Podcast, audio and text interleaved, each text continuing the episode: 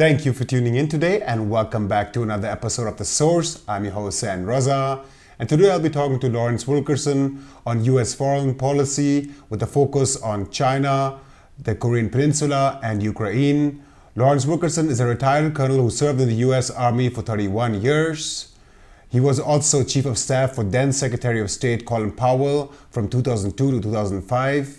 He's now a senior fellow at the Quincy Institute for Responsible Statecraft. Lawrence Wilkerson, welcome back to the show. Thanks for having me on. Let us begin this interview with China. China has become a major global player and has been on a diplomatic offensive, first brokering a peace deal between Iran and Saudi Arabia in March, and now also offering to facilitate talks between Israel and Palestine, where violence and tension have been escalating greatly this year. China's President Xi Jinping also recently called Ukraine's President Zelensky for the first time. Zelensky viewed this initiative as positive as well.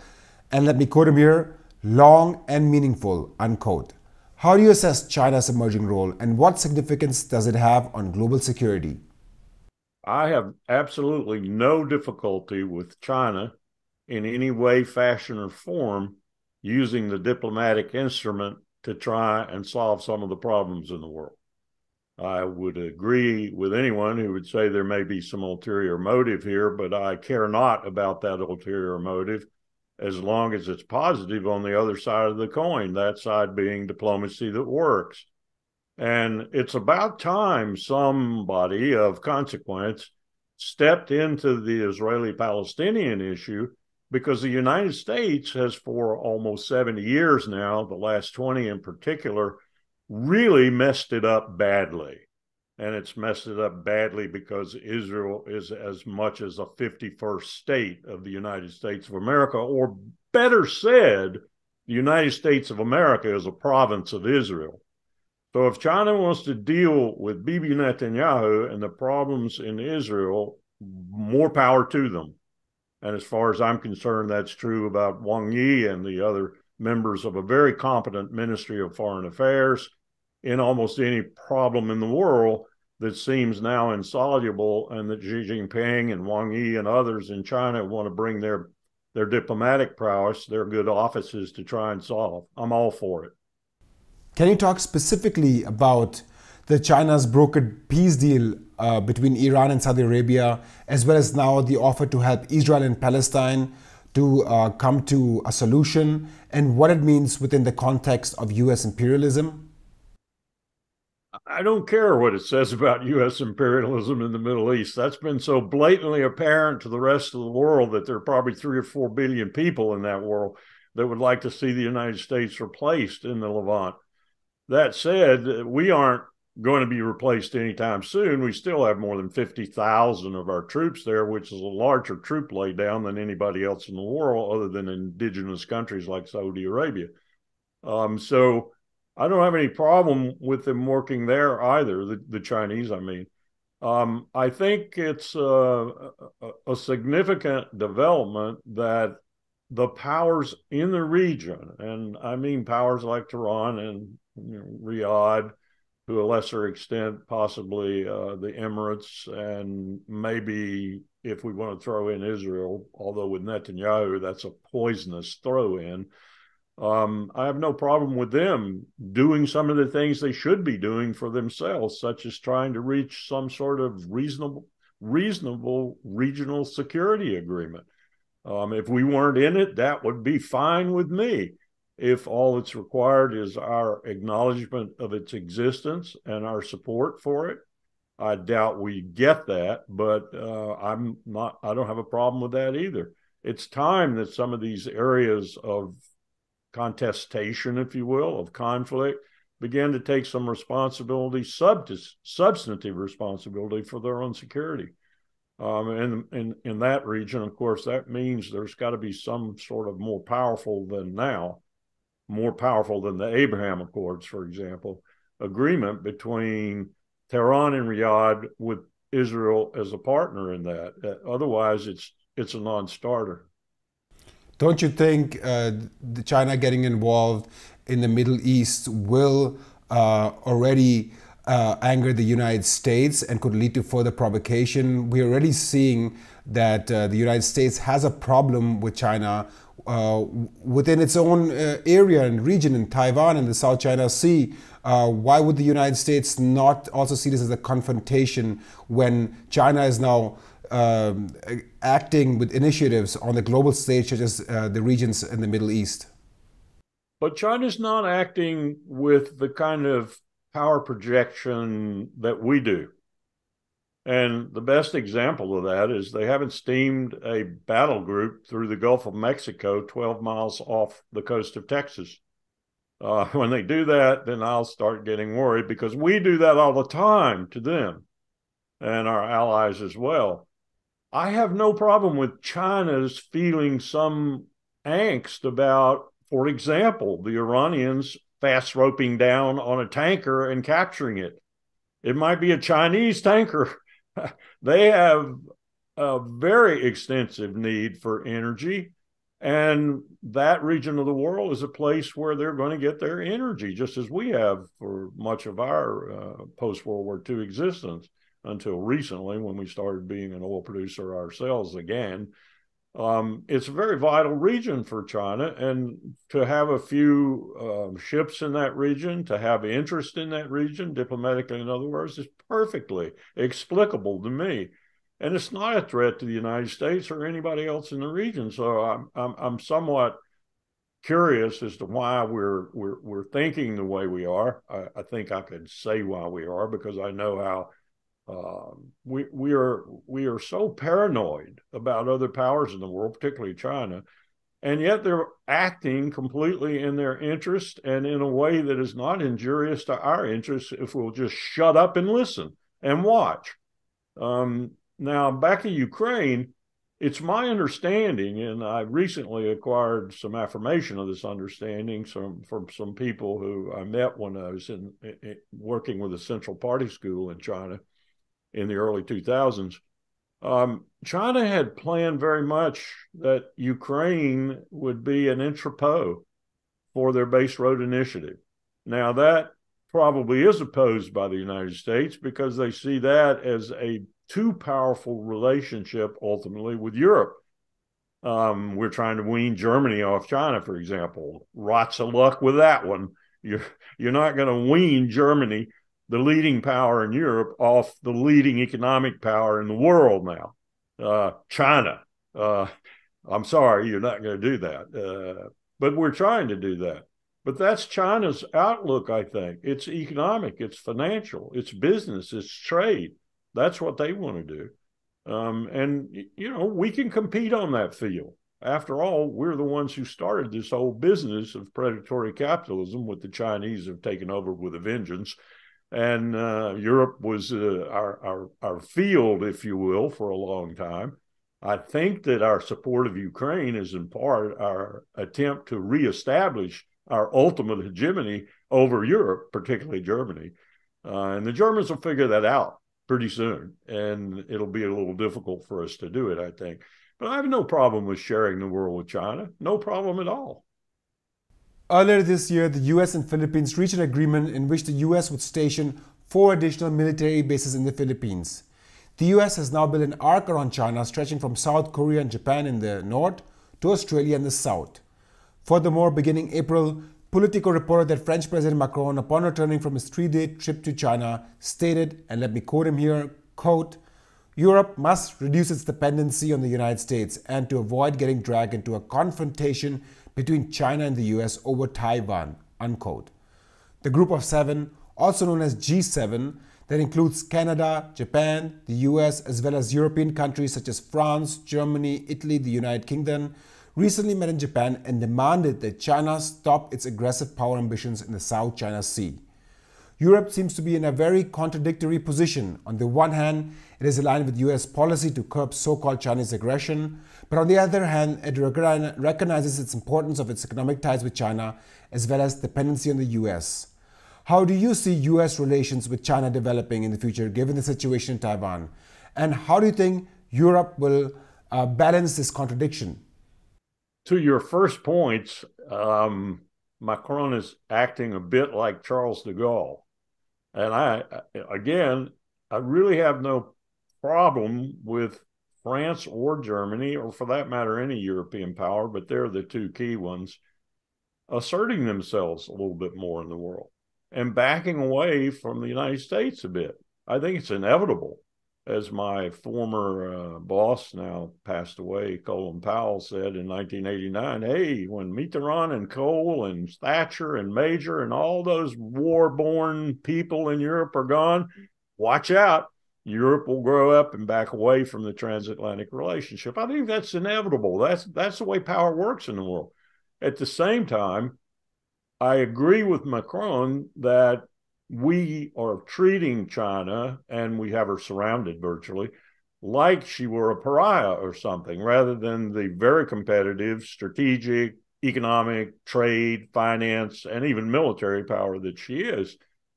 As long as she's not projecting that power in a way that threatens us on the high seas or anywhere else, I, I don't have a significant problem with that. If we can't compete in the field that we generated and created, really, the capitalist free trade world, if we can't compete, we ought to go back and hide somewhere. So that's the way I feel about it. Now, there are other aspects of it, um, and you touched on a couple of them that bother me a bit. And that's, I think, what Japan and others are concerned about. And that is the fact that China has gained hegemony in Northeast Asia. There's no question about that. The only thing that could disrupt that majorly is is if Japan made the decision to go completely nuclear. That is, to say, to have a full panoply of nuclear weapons. That would be a balancer par excellence. And and then I would not say China has complete hegemony, but they do. We contest that hegemony with battle groups that sail in and out of the area every now and then, with the Japanese Maritime Self Defense Force uh, complement or a British complement, usually one ship or whatever but they have the they have hegemony, and they need to be careful with that. Whether they're fishing, whether they're uh, cowing the Filipinos, whether they're threatening other countries like Vietnam, they need to be careful with that because they will become a pariah in their own hegemonic sphere.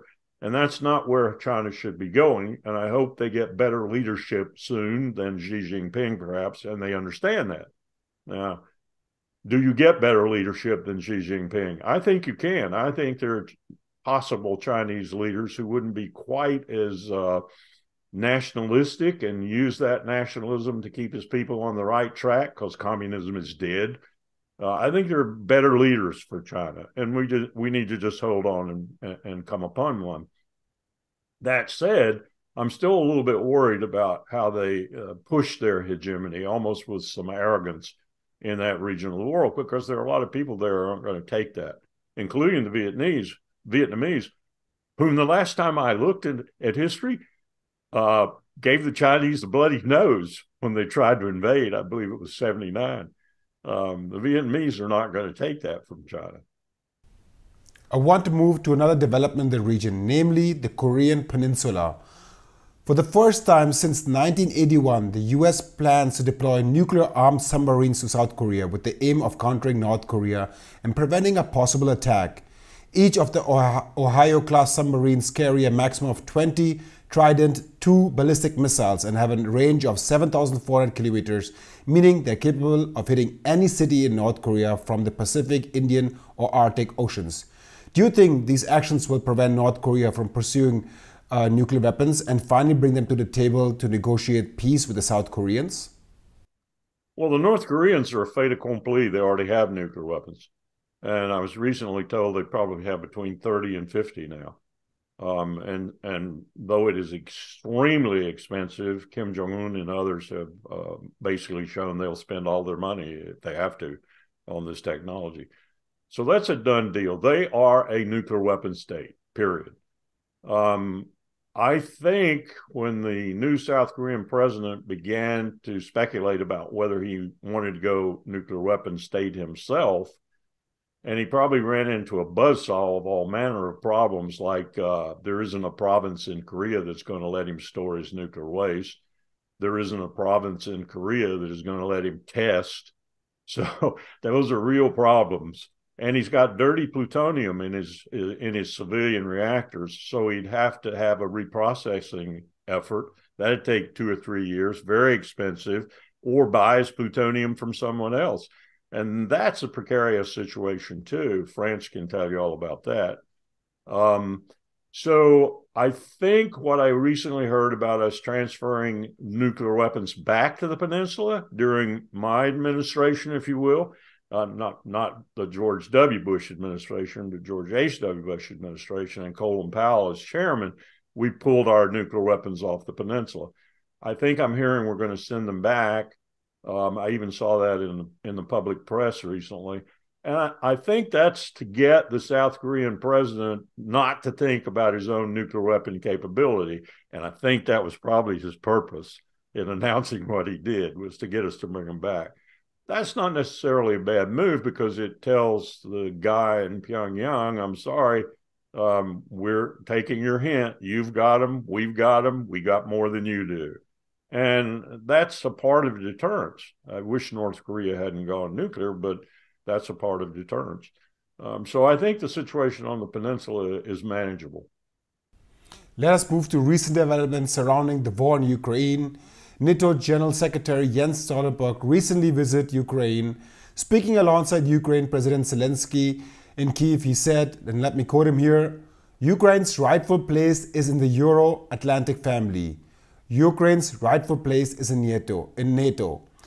Unquote. Finland recently joined NATO and expected that Sweden will also join sometime in the future, and now it appears with this statement that Ukraine will too at some point. When you look at these developments and look at the long-term strategic picture, regardless of who wins the war, don't you think that Russia's war to essentially demilitarize Ukraine has backfired and Putin gravely miscalculated? NATO has only grown stronger and united. For the time being. I do not believe that NATO growing to 32 countries, including such countries as Albania and Montenegro, uh, and I could name a few others too, like Poland. The uh, if you want a graveyard of empires, check Poland. Matches Afghanistan in terms of its record on destruction of empires on its ground. Now, most of the time, Poland was being stomped by those those empires, but Poland in NATO worries me. 32 countries worry me. So NATO may be long, may be larger, but it's not stronger. And as far as I'm uh, concerned, Jens Stoltenberg is a tool of the United States of America. We engineered his rise to the Secretary Generalship. He's a tool of the United States. All that said, I think we're going to go through a period of really tough times with regard to European security. And Putin with his invasion of Ukraine, which was unnecessary. I don't fault him for the geostrategic reasons that he felt it was necessary, but I fault him for doing it. Now, that's not because I love Vladimir Putin or any of the others that are arrayed around him right now. It's because I understand the geostrategic realities of what NATO did. He showed us in Georgia. He showed us in Georgia what he would do. When my president, George W. Bush, went to Tbilisi and publicly said Georgia would be a member of NATO in the future, Putin used his military. He could have gone to Tbilisi and taken the whole damn country. He didn't, but he's still very influential in that area up there where he does not want any uh, uh, NATO relationship. He did the same thing in Ukraine. We should have seen that coming, and we should have done everything we could to prevent it. We didn't. We, uh, as Angela Merkel leaked, we violated the Minsk agreement so that Ukraine could have time to rearm, and that's absolute truth. Um, so I think we're in for a tough time, and I think we're in for an eventual collapse of the transatlantic relationship and maybe even of NATO. I'm not sure that would be unhealthy. The European Union is now 740 million people if it could get its political act together, its GDP is the equivalent of ours, 22, 23 trillion dollars. If it could get its political act together, it'd be a formidable power in the world. And it ought to be a power with 148 million Russians in it. I'm sorry, that's the reality of the world today. Um, that doesn't mean we can't have a good, positive relationship, trade, financial, and so forth with Europe. But it's about time the United States quit being the guarantor of Europe's security and they guaranteed their own. And I think that's inevitable. It's just going to happen.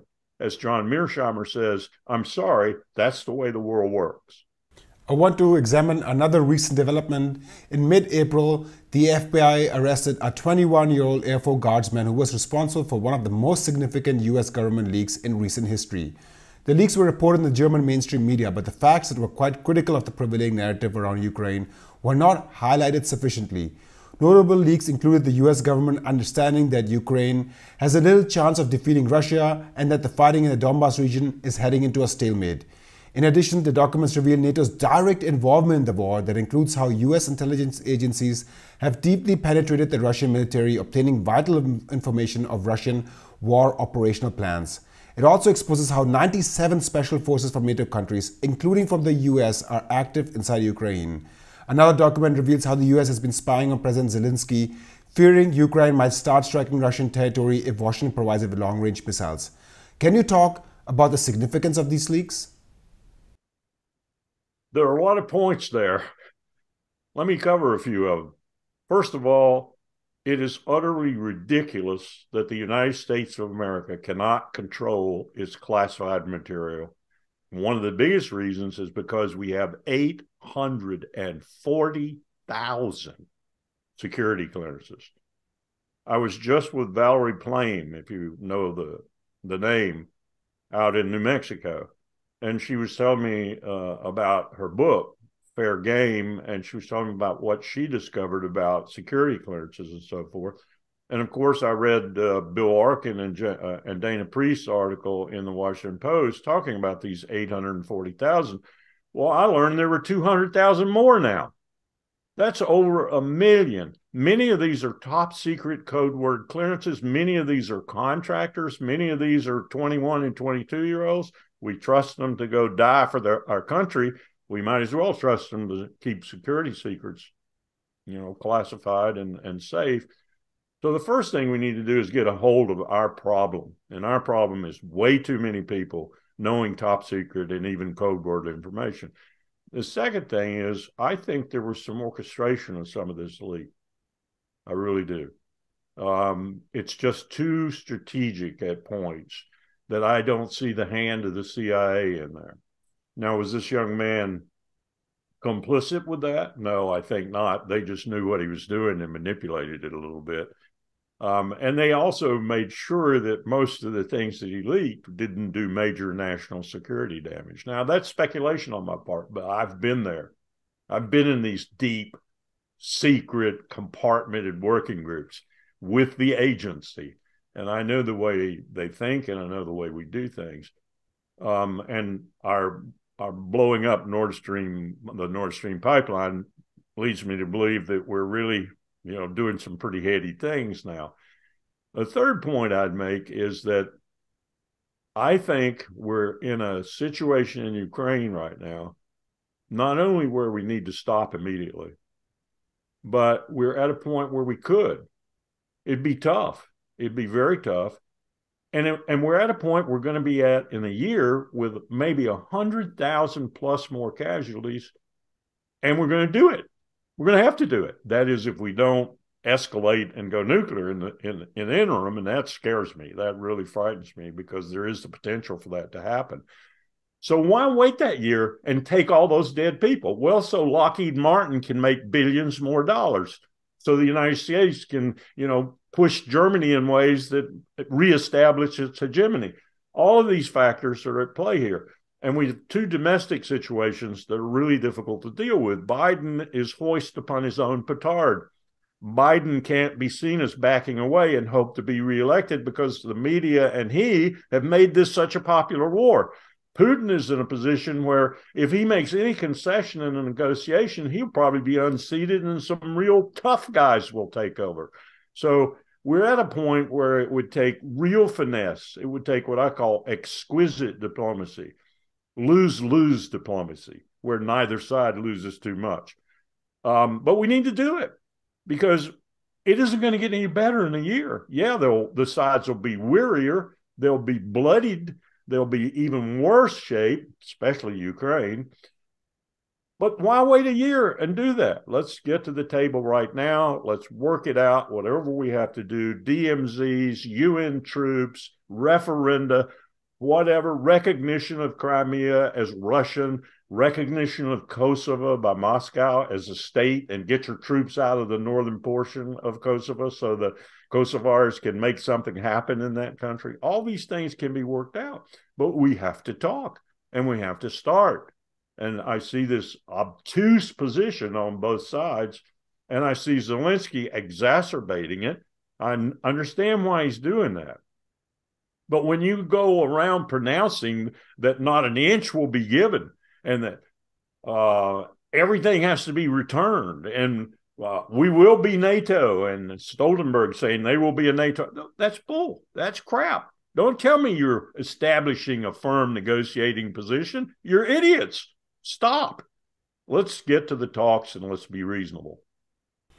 The argument against diplomacy and to justify sending more weapons to Ukraine uh, by intergovernmental organization, organizations such as the EU, G7, and even NATO, they regularly cite Russia violating international order and law, and that diplomacy that takes into account uh, territorial concessions will only incentivize as well as send false signals to authoritative states that they can invade any country whenever they want without any repercussions. And therefore, it is vital for the West uh, to resort to sanctions and sending more weapons. How do you respond to this argument?